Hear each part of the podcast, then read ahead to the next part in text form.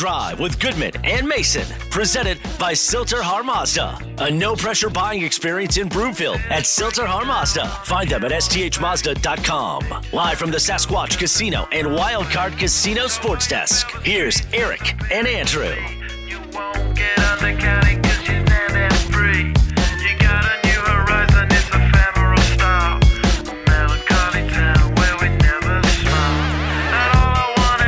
Welcome back.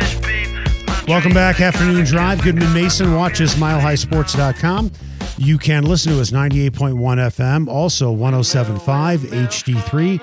You can reach us on the Rocky Mountain Forest Products Twitter feed at Maze Denver, at Eric Goodman. If you are looking for wholesale lumber to the public, you need to go to RMFP com. With that, want to tell you about a great place you need to get your next bottle of liquor from. And I'm talking about Denver Distillery.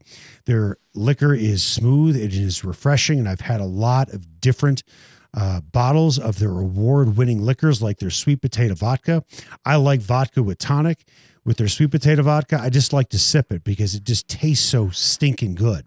The Colorado gin is excellent. That's award winning too. Straight four grain bourbon, apple pie moonshine. And, you know, I, I, suppose you could say I'm back in college when I'm drinking this, you know, the old Captain and Coke.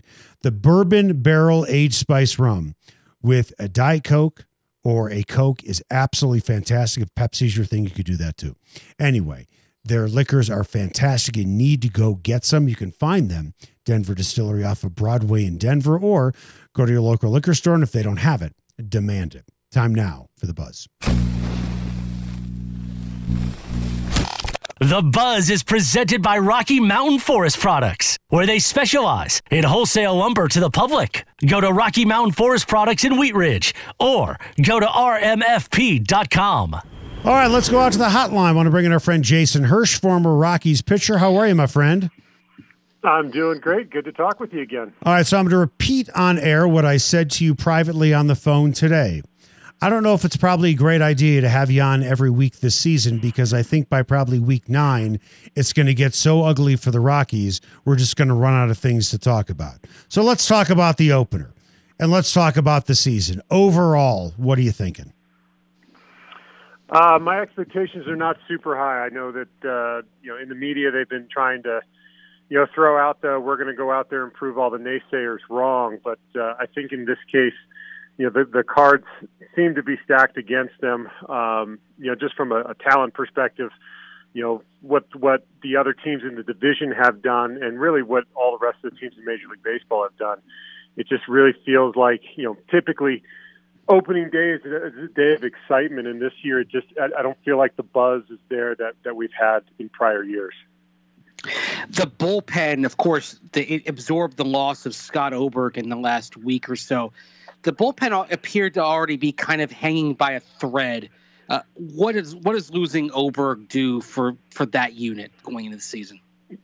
Yeah, you know, I think Scott was one of those guys that I was really looking forward to this year, seeing what he could do you know, after the health issues last year, and uh, I think he was probably one of the, if not the most promising arm in that bullpen. And you know, you lose him unfortunately to the to the same health condition you lost him to last year, and you know, I feel terrible for him. Uh, but that deals a tremendous blow to that bullpen. So now you're going to have a whole bunch of young guys um, that are unproven. You're going to have guys that we've seen in years past that are inconsistent um, and it's going to spell trouble for that bullpen. And it hasn't been uh, a solid piece for the Rockies in, for a number of years. Um, and I think this year, again, there's just so many question marks. It's really hard to kind of pinpoint what you think is going to be a bright spot. All you can do is sit there and and hope for the best. But uh, you know, you're I think you're going to see pretty much status quo. Uh, Jason, I want to go back to something you just said uh, about what Kyle Freeland said. We're going to surprise some people. As a former mm-hmm. player, and let's say you know you're on a team that just doesn't stack up talent wise, but you're saying that stuff to the media. Do you really kind of believe the words that are coming out of your mouth, or are you just saying what you're supposed to say? It's a little bit of both. I mean, listen, when you're you're going to sit there and battle, you know, a guy like Kyle's going to sit there and battle with 25 other guys all year long you know your your brothers, your family. Um, you have high expectations for each other. So yeah, you do you do believe that there is some talent there. You you see the promise in some of the young guys. uh, and maybe some of the veterans who are coming back and, and maybe made some changes this off season. Uh, and then, you know, the other side of it, you know what all the pundits are saying. You you listen to the media, you read the papers, you know, you watch Sports Center or whatever uh, you know broadcast that you're tuning into, and you can't help but but see the the amount of negativity surrounding your ball club and um, and and the low expectations for them. So, yes, part of it you do believe it because you're going to be with those guys and you want to support your brothers uh, and your and your family, uh, you know, during the course of the season. But at the same point, you've got to be realistic in your expectations and go, you know what? You look at what the what the Dodgers have done. You look at what San Diego has done, uh, and you and you go, you know, it's an uphill battle. And you know, if they do come out and surprise guys, and listen, if they finish third in the division, I think that would be a, a massive win for the Rockies this year. But uh, again, I think they all know that the cards are stacked against them, and, and anything that they do that is positive is only going to reflect positively on their season. Okay. Third place. I mean, that would be magnificent if they got to third, but let's say they can't get there. If you're a Rockies fan and you're looking for reasons to hope for beyond this year, who are the guys that fans need to kind of keep their eyes on and hope that they take those next steps to potentially being a part of getting this thing right and back to where they want to be? Yeah, I, I think it's going to be nice to see what um, potentially a full season of Brendan Rodgers is going to yield. Uh, you know, German Marquez has, has been a bright spot for the last couple of years, and he's kind of really coming into his own as, you know, an elite pitcher at the major league level.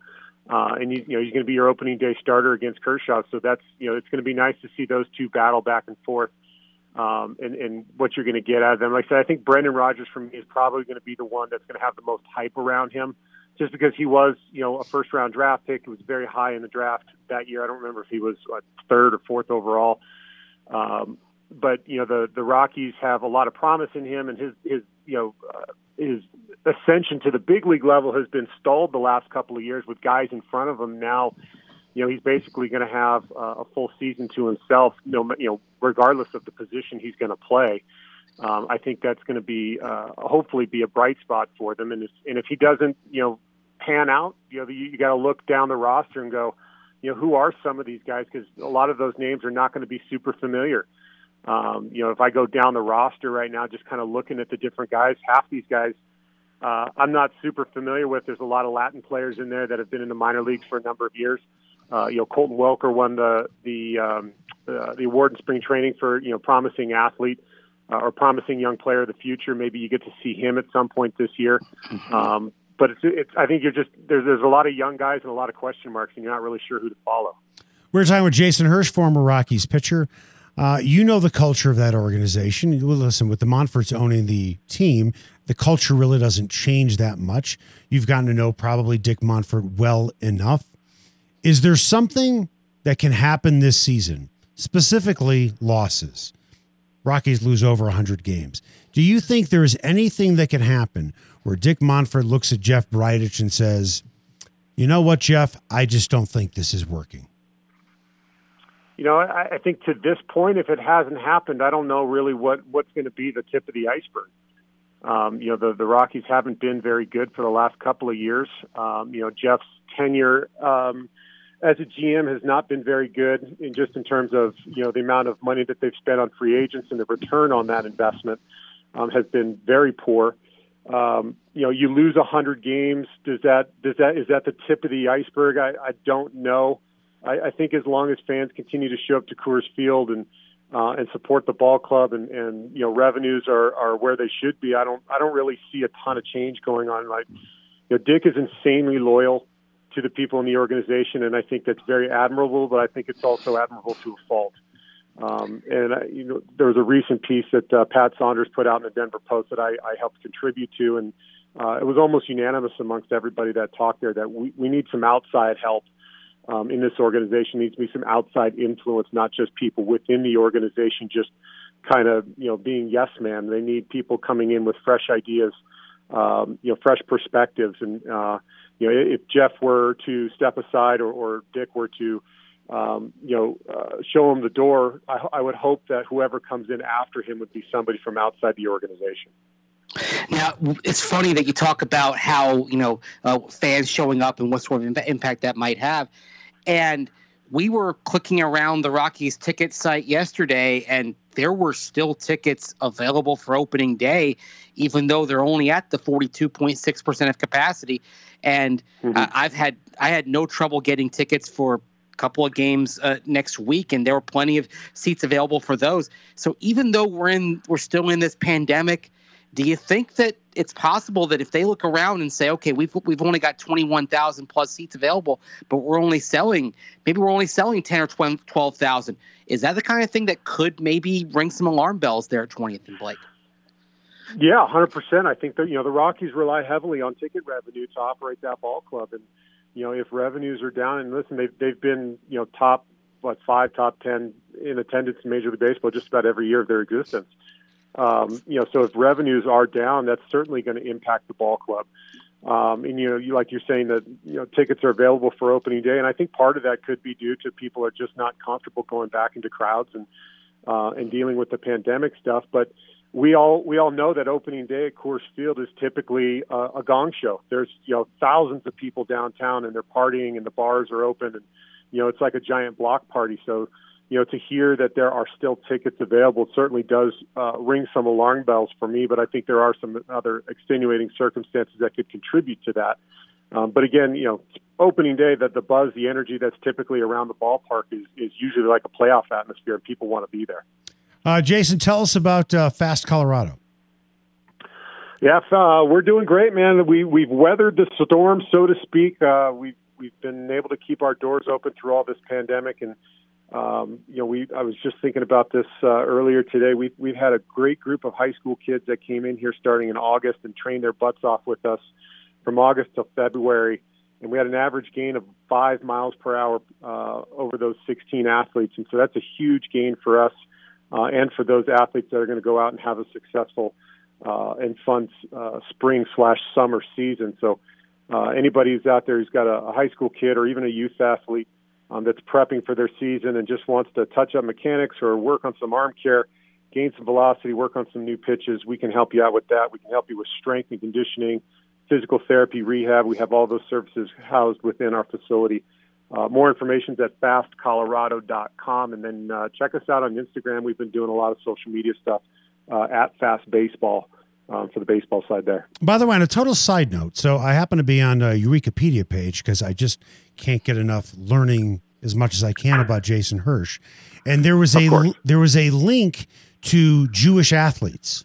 There's a link, which yes. you are, which you happen to be Jewish. Correct. A- Andrew, would you get knocked off a chair with a feather if I told you that Terrell Suggs is Jewish? I, not knocked off a chair, but uh, my eyebrows arched. Wow, I did not know that. I did not know, and so is wow. Andre Tippett. I mean, Jason Hirsh, Terrell Suggs, and is Andre Rod, Tippett. Is Rod Carew on there? Because that's uh, that's a, kind of a famous line in a, in a Adam Sandler song. It is, and you know what, Jason, you're probably the only one that understands this. But if you, Suggs, Tippett, and Carew get together, all you need are six more guys to have a minyan.